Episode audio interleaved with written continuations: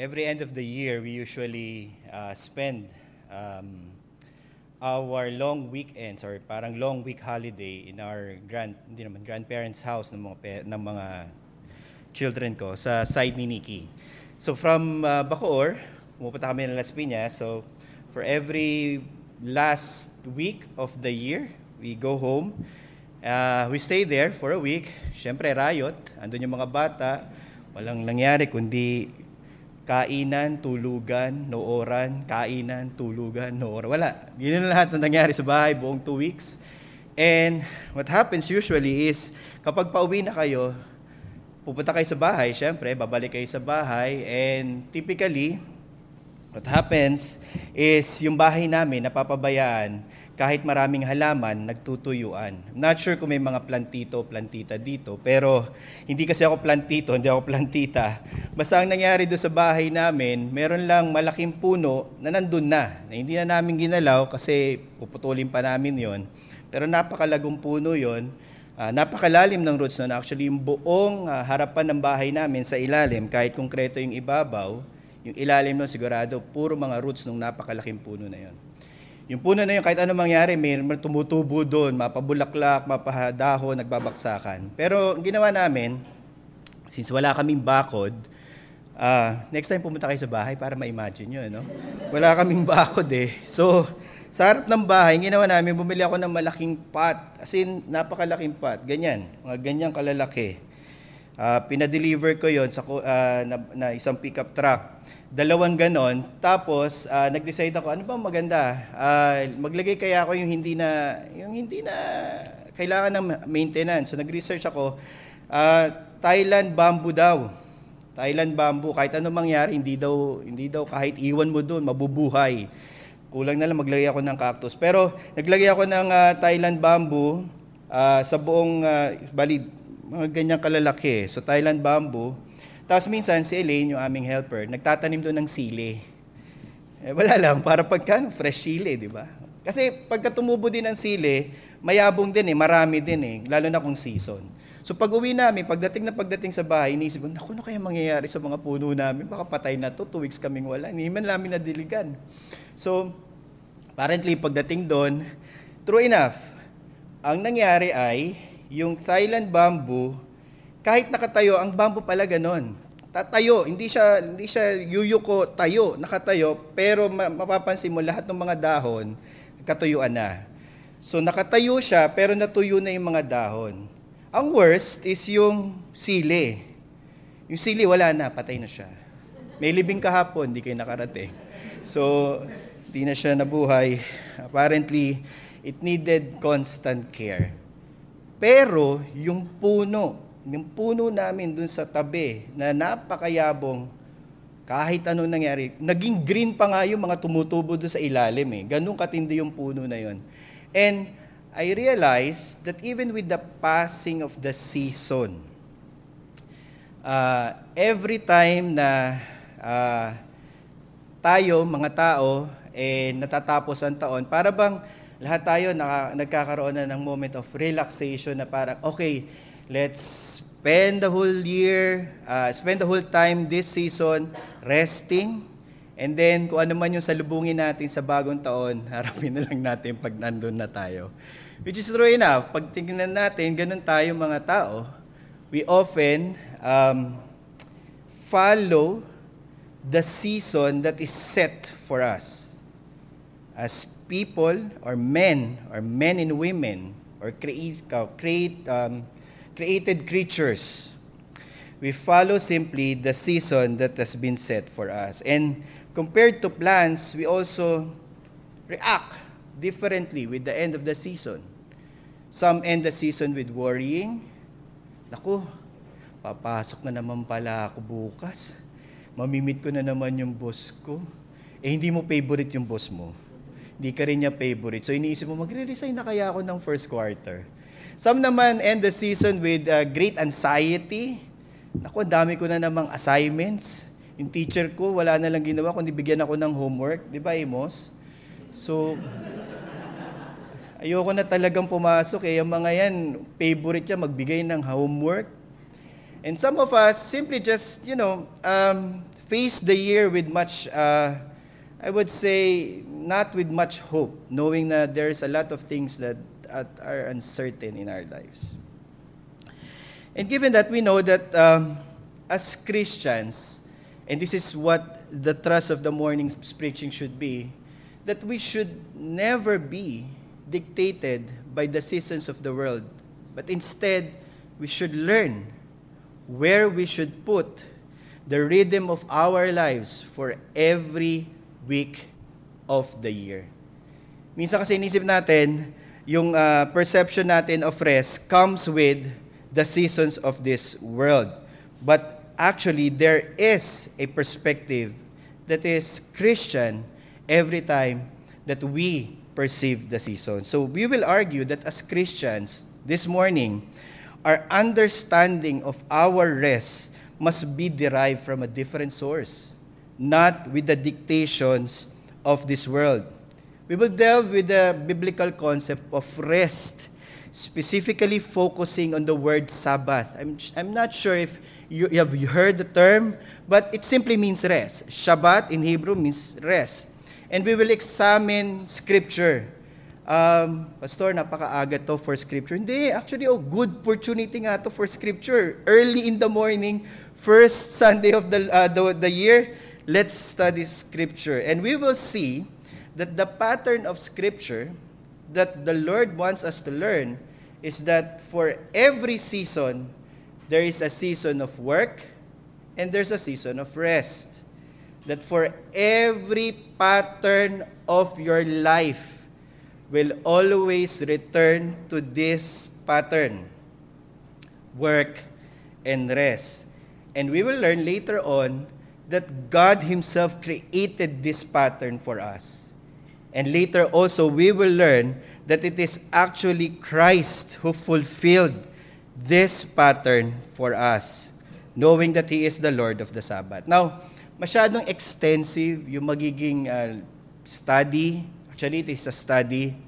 Uh, maraming verses na kailangan tayong tignan. I'll just mention some, focus on some, kasi titignan ko rin kung paano, nyo, paano kayo magre-react pag nagbasa na ba ako dito na napakaraming scripture, baka hindi nyo na ako uh, sundan. So titignan ko rin, pero there are a lot. So we'll begin with Genesis, we'll, we'll, we'll also look at Exodus, Hosea, and later on, obviously, Matthew, which is actually the reading from Mark as well. And we will find out that all of these things are actually fulfilled for us in Christ. And there are three sermon points. So the first one is the sign of rest. Sign simply means it points to. So what is that that that points to rest? The sign of rest. The second one is Sabbath, meaning rest. That as we learn it in redemptive history, meaning we will learn from all of Scripture. Pag sinabi mong redemptive history, we learn it from all of Scripture. And lastly, our eschatological rest. Pastor, ano ba naman yun? Ano daw? Eschatological? Well, it simply means last. That's it. The last rest. Or the last Shabbat. Or the last Sabbath. Which actually is Christ. Okay, are you ready to hear God's word? Let's hear God's word. Before we begin, let us pray. Almighty God, to whom all our hearts are open, all desires are known, from whom no secrets are hid. May you cleanse our thoughts of our hearts by the inspiration of your Spirit, and we may perfectly love you, worthily magnify you, your holy name, through Christ our Lord. Amen. So when the cold season comes, we know that there is a change in season. Tama? Uh, napansin ko lang lately, ang cold season natin wala na sa November, December. Mapapansin mo yan sa ibang countries, nandun pa rin yung cold season nila. Pero sa Philippines, kanina paglabas ko sa bahay, cold breeze. Ang saya. May konti nga lang ang pollution, pero okay lang. Uh, sumampal lang sa'yo ng konti. Pero pag recover mo, ah, masarap pa din. Pinapaihi ko kasi si Milo tuwing umaga sa harapan ng bahay. And napansin ko, cold season na nga talaga. And cold season actually last for us lately hanggang uh, February. Malamig pa yan. So, kung meron kayong mga plano for this January, that would be the best time for the year. Now, the end of year prompts us to happily spend some quality time with our family, doing our shopping and eating. But for most people, it is a sign for rest and recreation. We take a long time of, for vacation, fun, relaxing time with the family, I, I ask you kung saan kayo nag-spend ng time. Most probably, you will tell me, ah, umuwi po kami sa probinsya, nag-stay po kami doon, nag-swimming po kami doon. Uh, we enjoy this school uh, long vacation and parents will receive a big post kasi walang mangungulit sa iyo kung uh, daddy bili mo naman ako ng ballpen, daddy bili mo naman ako ng uh, lahat ng mga pangangailangan. Parang isipin mo, bakit may bookstore ba kami dito sa bahay? Ba't lagi na lang kayo nag, nagre-request kung kailan kailangan? So lalabas, you do that, and some call it work-life balance. That's actually how it's called right now, work-life balance, na merong uh, work, work, work, work, then rest, rest, rest, rest. Okay? A chance to recharge and prepare for the coming season. But as Christians, and this is the thesis for this Lord's Day morning, should we take our cue from the world as it turns? Should we be looking a sign from somewhere else? Is this really the sign for rest, for change? Is this where our hopes rest? I noticed kasi in our um, in in my experience as a pastor for several years now, mostly yung mga Christians today, hindi naman sila influenced by their old religion. And when I so, say old religion, yung Roman Catholic religion as it influenced us in our society. But most likely ngayon, ang mapapansin mo, ang nag-i-influence sa ating mga Kristiyano, hindi yun yung ating old religion, but actually yung ating modern world. Yung mga opisina natin, mga eskwelahan natin, yung mga TV natin, yung mga social media natin, doon natin nakukuha yung tempo, doon natin nakukuha kung saan tayo nagkakaroon ng parang pattern ng ating mga buhay. But we have to understand, and I'm not negative to season. A change in season is a common sign. And when I say it's a common sign, it means something that we share with everyone regardless whether you are a believer or not. Whether or not you're worldly Christian or a very devout Christian, it does not really matter. Every season is common to everyone. Okay? And since it is common, all of us are bound to it. And as creatures created by our Creator God, we belong to this natural order. Meaning, it will always be with us. Hindi mo pwedeng sabihin, hindi, titira ako sa bundok, doon na lang ako, para hindi ako naiimpluwensahan ng mundo. Well, good luck with that. Because one way or the other, kung umalis ka man sa, sa kung saan mo ginagalawan, para hindi ka masyadong magkasala dahil sinasabi mo, yung mga tao sa paligid mo nagbibigay sa iyo ng kasalanan. However, pagdating mo sa bundok, nandun ka pa din eh. And ikaw ang source ng kasalanan yun. So wala ka ring maliligtas kahit pumunta ka sa bundok. Kasama mo pa rin yung sarili mo eh. So it doesn't work. So it doesn't work for us. We have to understand that the rotational movement of stars, the moon, and the sun. Saan ba natin nakuha yung isang taon? Complete rotation sa So medyo ano lang, no? Pastor, parang, teka, layo na. Isang taon, isang ikot sa sa sun. Isang buwan, isang ikot sa buwan. isang buwan nga eh. Uh, isang araw ay ikot ng ng earth. Okay? So actually doon natin nakukuha yon. Walang katakas doon. Lahat tayo meron nun. And, uh, and just a popular saying goes, Life seems to be an endless cycle of up and down. Ang buhay ay paikot-ikot lang sa Tagalog. Minsan nasa taas, minsan nasa baba. And marami ang naniniwala dito. Na para sa kanila, ang buhay ay paikot-ikot lang. Minsan, paborito ka ng boss mo, okay? Nandun ka sa kusina, okay? Minsan, hindi ka paborito ng boss mo. Nandun ka sa laylayan, outside the kusina ka. Okay? Wala kang, wala kang leave, bawal. Doon ka i-assign sa holiday. Yun ang ano mo, yun ang schedule mo. Ganun talaga. Paikot-ikot lang. And ang mga Pilipino, actually, in part, naniniwala dyan. Although, I think it would be very oriental to believe in the cycle of life. Yung reincarnation understanding, I'm not sure kung naniniwala kayo sa reincarnation. or fundamental or hindi ko alam if there's still influence in that. Pero parang ganun yun, umiikot lang ang buhay. And ganun tinitake in ng marami, okay, ng mga tao sa mundo na umiikot-ikot lang tayo, parang earth, parang moon, parang stars. Okay? But that is not true. Even scripture says that that is not true. The season of this life has a beginning and an end. Ulitin ko po, And it is fundamental. Hindi po umiikot-ikot lang ang mundo na paulit-ulit lang. Scripture is clear, okay? That as the earth remains, sabi niya kay Noah, so punta tayo sa Genesis 8, 8, 21, 22, okay? And when the Lord smelled the pleasing aroma, the Lord said in his heart, I will never again curse the ground because of man. And for the intention of man is evil from his youth. Neither I will strike again every living creature have uh, as I have done. While the earth remains, seed time and harvest, cold and heat, summer and winter, day and night shall not cease. Kailan ito nangyari? Kay Noah siya kausap. Ito ay nangyari nung flood. Okay? That was the flood.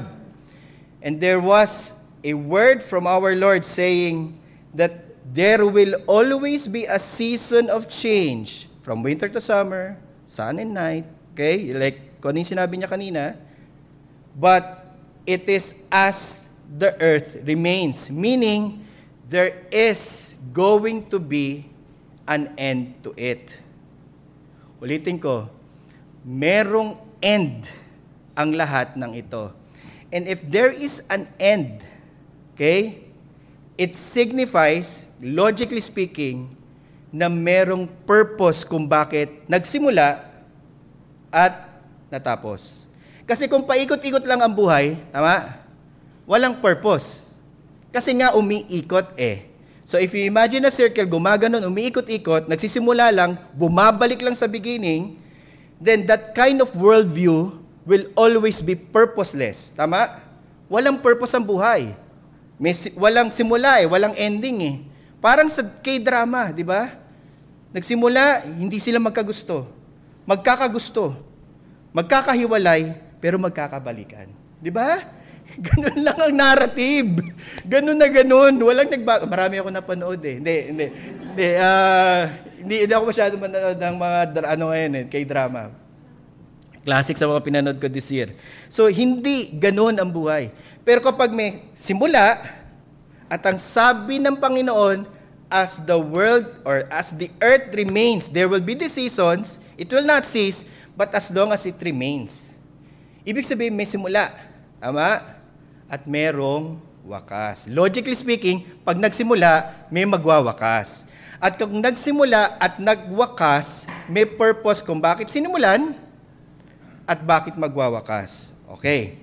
So in short, it is important for us to understand that we share this common sign with everyone. When I say we, I'm talking to believers we believers of Christ will always share this common sign with everyone, this common season.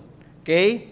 Jesus, when he was explaining uh, to some of his disciples and some of his critics, he said that the rain and the season will have no difference for a believer and unbeliever. Matthew 6:22.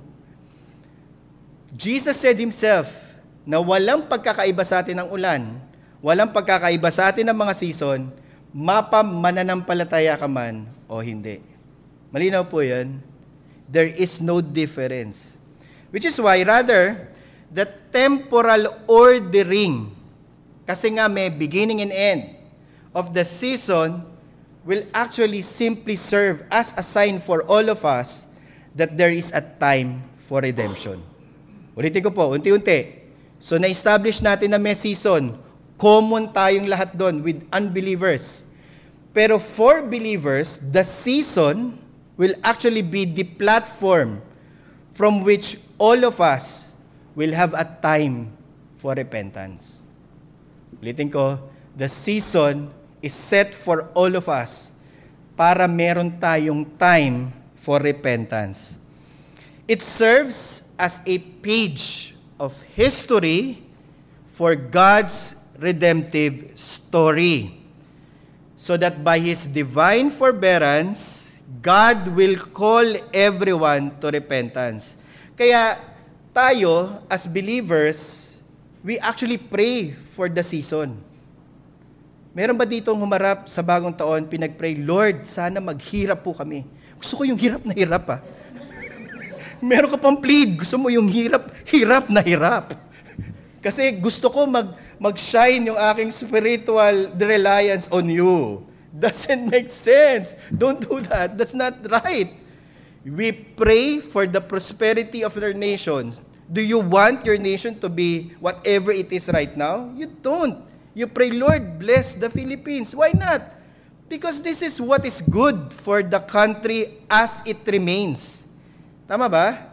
So, we are looking forward for the betterment of everything. But at the same time, we look forward for the prosperity of the nation because it gives time for everyone to repent. Because it is indeed a season for all the Gentiles to come in. So, 2 Peter 3, 8 to 9. Do not overlook this fact, beloved, that with the uh, that one day with the Lord is a thousand years, a thousand years as one day. The Lord is too slow to fulfill His promises as some count slowness. Kasi nga season tayo, bounded. Jesus as a divine person and even God Himself is not bound by time. Tayo kasi bound tayo by time. Okay? But we have to understand it is a way for God to demonstrate His patience for us.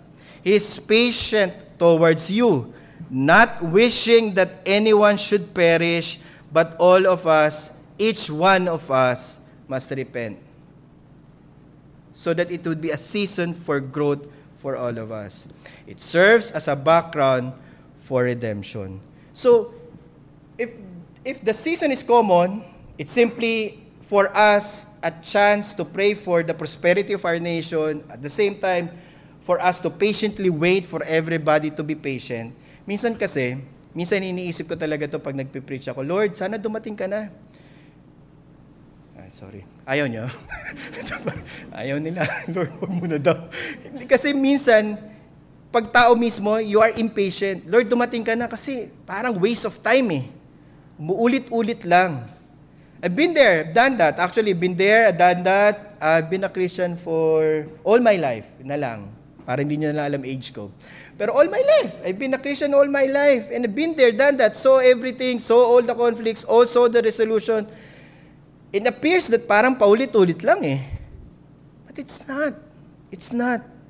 So, what is the point of all this? What is the... It only points kasi what is indeed the Sabbath that is that has been given for us. Okay, so let's just do the second point. The Sabbath in redemptive history. Now, the tempo of creation based on scripture, okay, ulitin ko, ito lang, medyo, alam niyo naman yung gitna yung pinaka-meaty, di ba? Okay, so, unti-unti lang tayo. So, chill, alright. Ulitin natin. Pag pinag-uusapan yung scripture, saan ba binabase ng Diyos yung season talaga? Alam natin na may season yung world, umiinog siya. Pero pinag-uusapan natin dito yung saving eh, yung redemptive, di ba? Saan ba talaga nilagay ng Diyos? We have to understand that the season is not determined by changes in the season of time, in the season of day, month, or year. It is not dictated by the movement of the cosmos or the full turn of the earth to establish a day, full turn of the moon to establish a month, a full turn of the earth to the sun to establish a year. Rather, it has already been given to us as a sign for our Creator when He created all things in six days and rested on the seventh. He created on the sixth and rested on the seventh. It is a one week of creation. Pag-isipan nyo, pa, nagpunta kasi ako ng Singapore eh. At the time na I was very curious kung bakit sila prosperous. And I have learned na wala pala talaga nagtitake ng weekends doon. Para sa kanila, tuloy-tuloy lang ang inog ng mundo. They follow the months, they follow the days, they follow the year, but they don't follow the Sabbath pattern of six days of work and one day of rest. It's relatively unknown for most yung seven. And actually, I am grateful for our forefathers, meaning yung ating mga kolonyanistang sumakop sa atin. Okay, hindi po ako taga-UP, hindi po ako mag-aktivista. Okay, sorry. Ulit, ang ibig ko lang sabihin, I'm still grateful that actually they established in our country this pattern. I think wala pa akong na-meet na hindi grounded sa one week. Kahit di sila nagsisimba. Hindi ko yun ini-issue eh. Marami ang hindi nagsisimba. Uh, based on statistics, 67% uh, lang ang umaaten sa unang taon ng uh, unang uh, linggo ng taon and then the rest would be 33%. Ganong kababa ang attendance. Uh, ang tawag natin dito yung sumusulpot pagka uh, sumusulpot kapag ka Easter, sumusulpot kapag Pasko. Ganun lang talaga ang pattern ng mga Pilipino. Pero hindi ko yun tinitingnan na something negative. Ang tinitingnan ko pa rin is, positively, kinikilala pa rin ng mga Pilipino na dapat ka magsimba. Pero pag pumunta ka sa ibang bansa, walang simba-simba. Para saan yung simba? Eh di ba dapat work, work, work, work, di ba? Para money, money, money, money, di ba? Life, life, life, life. Walang work-life balance actually.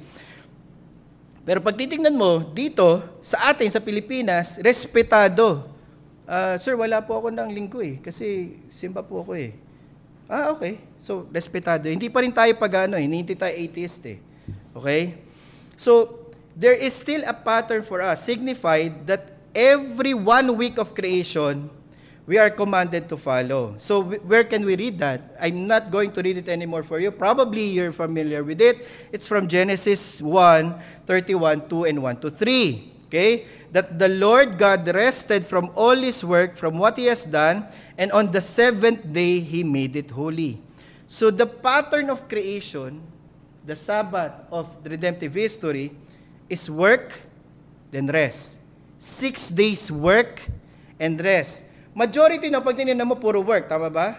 Kasi one-seventh lang ang rest for the entire pattern of seven days. Fa, uh, six over six, di ba? Ang work. But Sabbath is simply a sign when God created the heavens and the earth. It only points to a greater Sabbath. So it was given to man for us to accomplish our task. It showed to us the purpose and the goal of things. Why purpose and goal of things? Kasi if there is a beginning of the work and it ended with the rest, it means there is a goal. Tama ba? Papaulit-ulitin ko yan hanggang sa nagre-register na, mm tama, ganun nga yun. Ganun kasi talaga, hindi tayo endless cycle of work. Hindi tayo ginawa na ganon. Kung sila gusto nila ganon, tayo hindi. Because we believe in our Creator the way He made us. We work six days, we rest. So the Sabbath is actually a pattern for us. And we know that there is a goal then. There is a purpose. That every good work that He has done, God enjoyed the rest as a reward. And later on, we'll find out from Jesus' quote himself that He did not rest God for you, uh, for himself, tama? Ang sabi niya, man, Sabbath was made for man, not man for Sabbath. Big sabihin, hindi yun para sa kanya. It was for us so that we can rest. So, again, every good work that has been done will be accomplished in the six days, and the rest is the reward. So when God finished His creation, that is the same pattern that He gave Adam. Tama ba? Uh, nare-recall niyo po ba yung Genesis 1 to 1 to na lang kasi 3 yung fall eh. Sabi niya kay kay ano, kay Adam, okay, ganto, mangyayari. You will accomplish all the things that you need to accomplish. You have to accomplish. Uh, ibig sabihin, kailangan mong i-dominate, kailangan mong, uh, sabi nga, i-subdue all the earth. Okay? And then, ang sabi niya, after that, there has to be a reward. There is always a work pattern and then the rest as the reward. Ulitin ko po, the work pattern and the rest as the reward. Which leads us to knowing that when God gave Adam the work, did he fulfill it? Ulitin ko po yung tanong. Nung sinabi ba ng Diyos kay Adan na Adan, subdue all the earth, dominate the animals, okay? Accomplish all the needs for the creation, did he do it? Did Adam accomplish what God said to him? Fundamental sa Genesis 3, ang sagot ay na-accomplish ba ni Adan? Ang sagot ay hindi. Bakit? Nagkasala po siya. Tama po ba? Di ba pagkatapos na siya nagkasala, inilabas na siya sa hardin. Pagkatapos ng pagdalabas siya sa hardin, hindi na uli siya nakapasok sa hardin. In short, hindi niya natapos. And the story actually continued that way. Adam was not able to fulfill all the things that God has given them. Which is why Adam did not enter rest. Eh, pastor, akala ko uminog yung week. Oo, that's the season of time.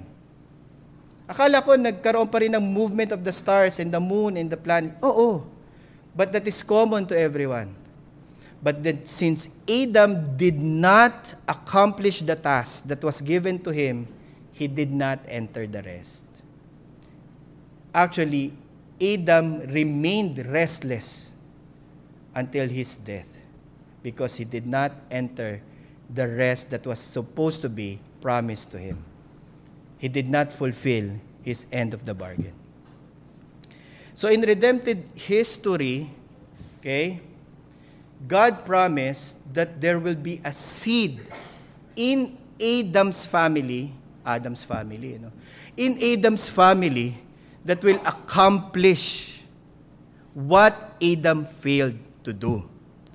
And that is Genesis 3.15, di ba? There was a, a promise that the seed of Eve would strike the head of the seed of Satan.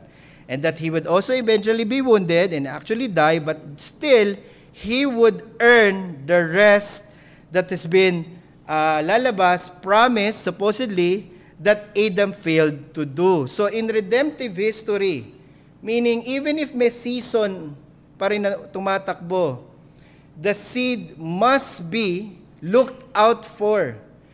The seed must be always anticipated. The seed will be the one bringing everyone to rest. Okay? Bringing everyone to rest. Because until that seed comes, no one will find rest in God. Pastor, nakakapagpahinga naman ako. Good for you. but I'm talking about here a spiritual kind of restlessness. One that will not go away because you will always find yourself guilty of all the sins that you have done against a holy God. Because when you think about it, even when Adam died, lived, even when Abraham died and lived and died, even when Moses lived and died, Joshua lived and died, David lived and died, none of them found rest in themselves.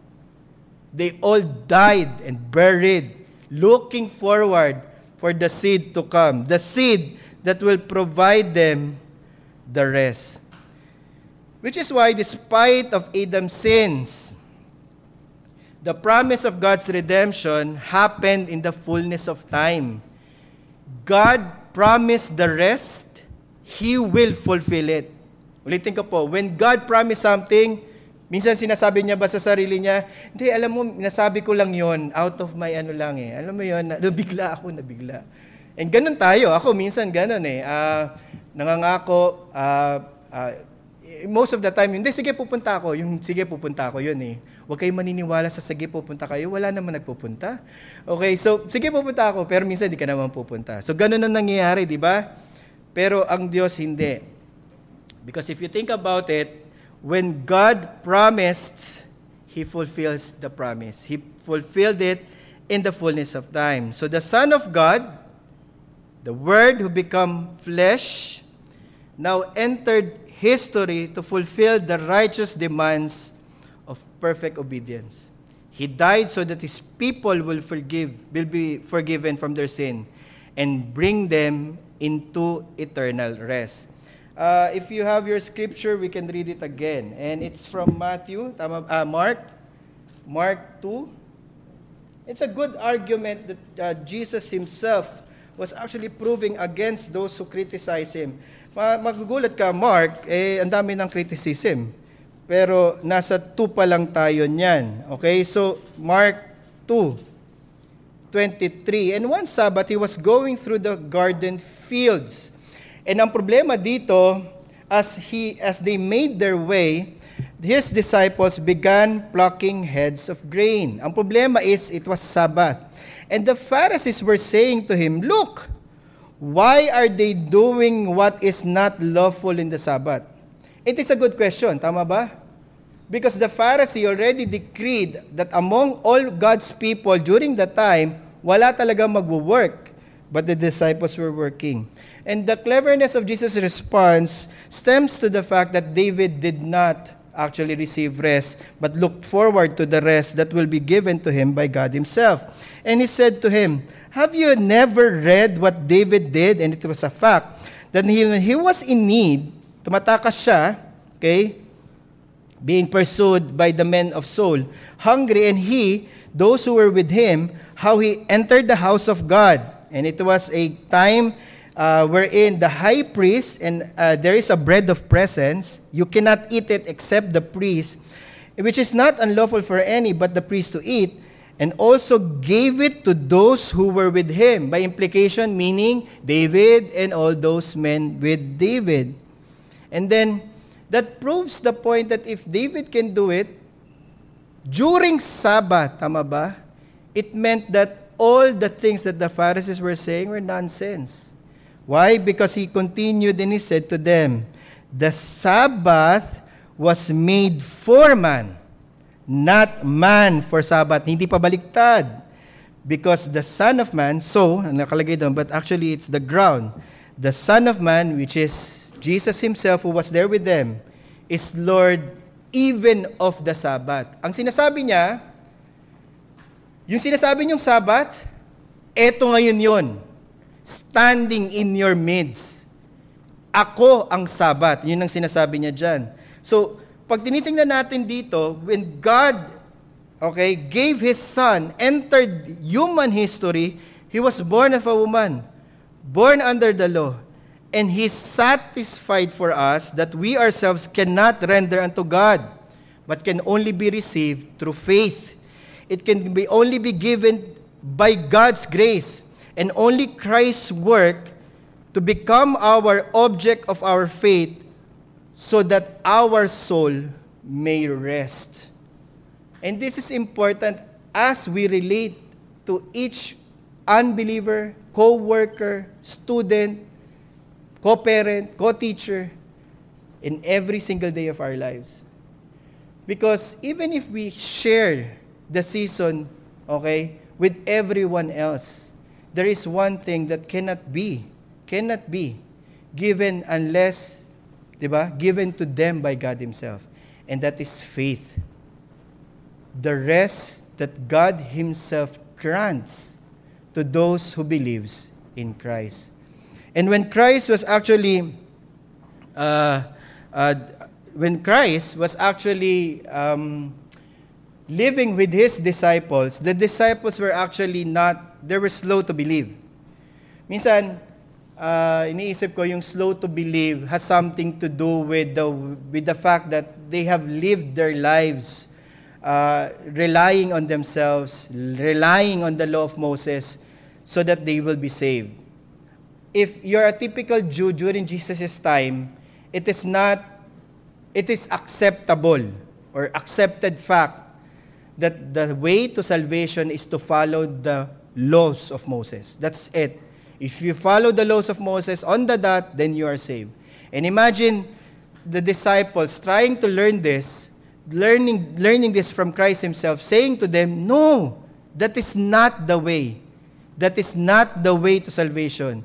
It is only given to you by faith. It is only granted to you by grace. And that's how God's people will be able to receive God's rest. Listen to this divine Savior saying to all of us. Itong words na to was spoken historically in Matthew 11, 28, 30. And he was mindful of this concept that we have just labored to understand.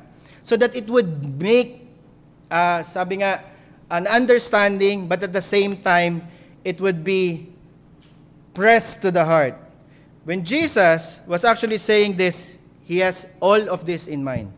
He said in Matthew 11, 28, 30, Come to me, all of you who are laboring. Now, that laboring can be physical, tama? Tired ka na do sa mundo. Sino dito ang tired na sa mundo? Sabi sa akin ng anak ko, Dad, I'm tired. Why? I don't want to go to school anymore. Wow. Ako nga, araw-araw pumapasok sa, sa, sa trabaho. Pwede ko ba sabihin sa boss ko, Boss, I'm tired. I wish. Pwede ba? I don't want anymore. Kaya lang hindi pwede, di ba? Come to me, all who labor and heavenly laden. The problem with the Pharisee that time, kaya galit na galit si Christ, he keeps on adding to the back and the shoulders of all God's people all unrelated and unnecessary burden. Burden that doesn't contribute to any, any, di ba? Any way of salvation.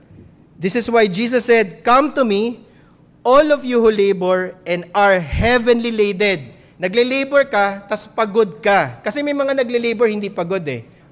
Thank you for you, okay? Good for you. Pero may mga nagtatrabaho, pagod pagkatapos. Are heavenly laden. And th- these are the words that are actually not uh, unheard of during Jesus' time. Ang sabi niya, Come to me, all of you who are laboring laden, but he said, and I will give you rest. Ulitin ko po yun. Kasi yung mga Pharisees, sinasabi lang kung ano yung kailangan. Pero they never lifted a finger to help them show the path to salvation. Never. And yun yung mga false teachers and preachers of this world. Do not listen to them. They do not teach you the way of salvation because they always say to you, you can do it. Diba? They always inspire you. No, kailangan lang dito konting pep talk. It doesn't work. Probably in the common life, probably motivation comes with motivation of money, motivation for uh, recognition, motivation for reward. But it doesn't work in the spiritual life.